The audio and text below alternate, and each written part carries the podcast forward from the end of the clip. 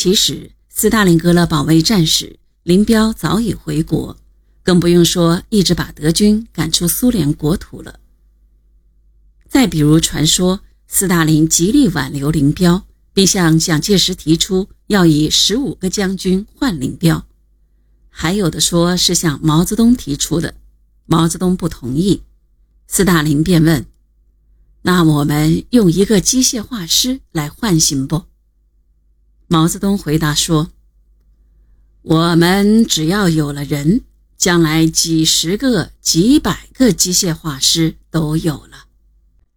这些只可也只能作为传说来看待。”林彪一回国，蒋介石马上便知道了，这是新疆督办盛世才电告蒋介石的。在年初皖南事变后，国共两党关系一直极为紧张。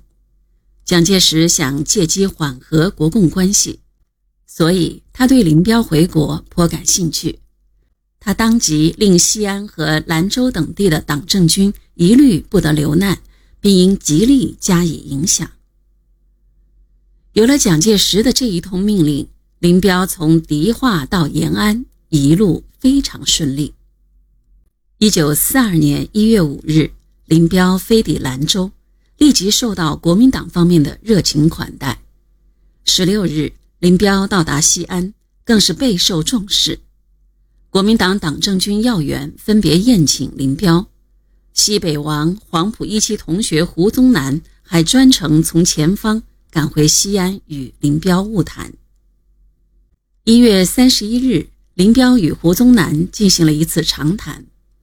林彪对这个比他高几期的校友相当尊重。这使胡宗南颇为高兴。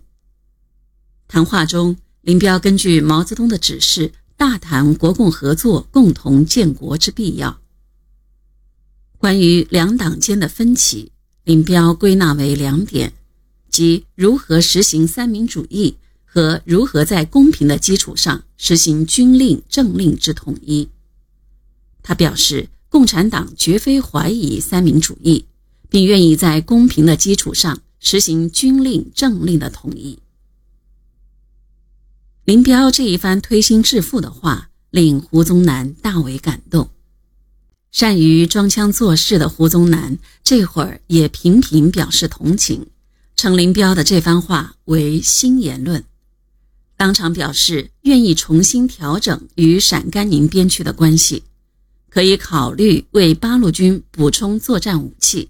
让八路军干部到战区医院治病，后来又专门派军医处长到八路军西安办事处为共产党干部看病。胡宗南还亲自押车为林彪送来大批军事书籍，以示其诚意。这种很好的气氛使毛泽东觉得林彪在改善两党关系方面是很有作用的，这也是他后来派林彪为代表。到重庆去见蒋介石的一个原因。二月二十日，毛泽东在给刘少奇、彭德怀的电报中，专门赞扬了林彪的统战工作。林彪返延安，身体好了许多，唯尚需休养。他在兰州、西安统战工作做得很好，与胡宗南诸人曾有深谈。据林说。国民党的统战工作很可开展，要我告你注意。二月中旬，林彪乘坐八路军驻西安办事处的汽车回到延安。毛泽东听说林彪回来，非常高兴，决定亲自出面迎接。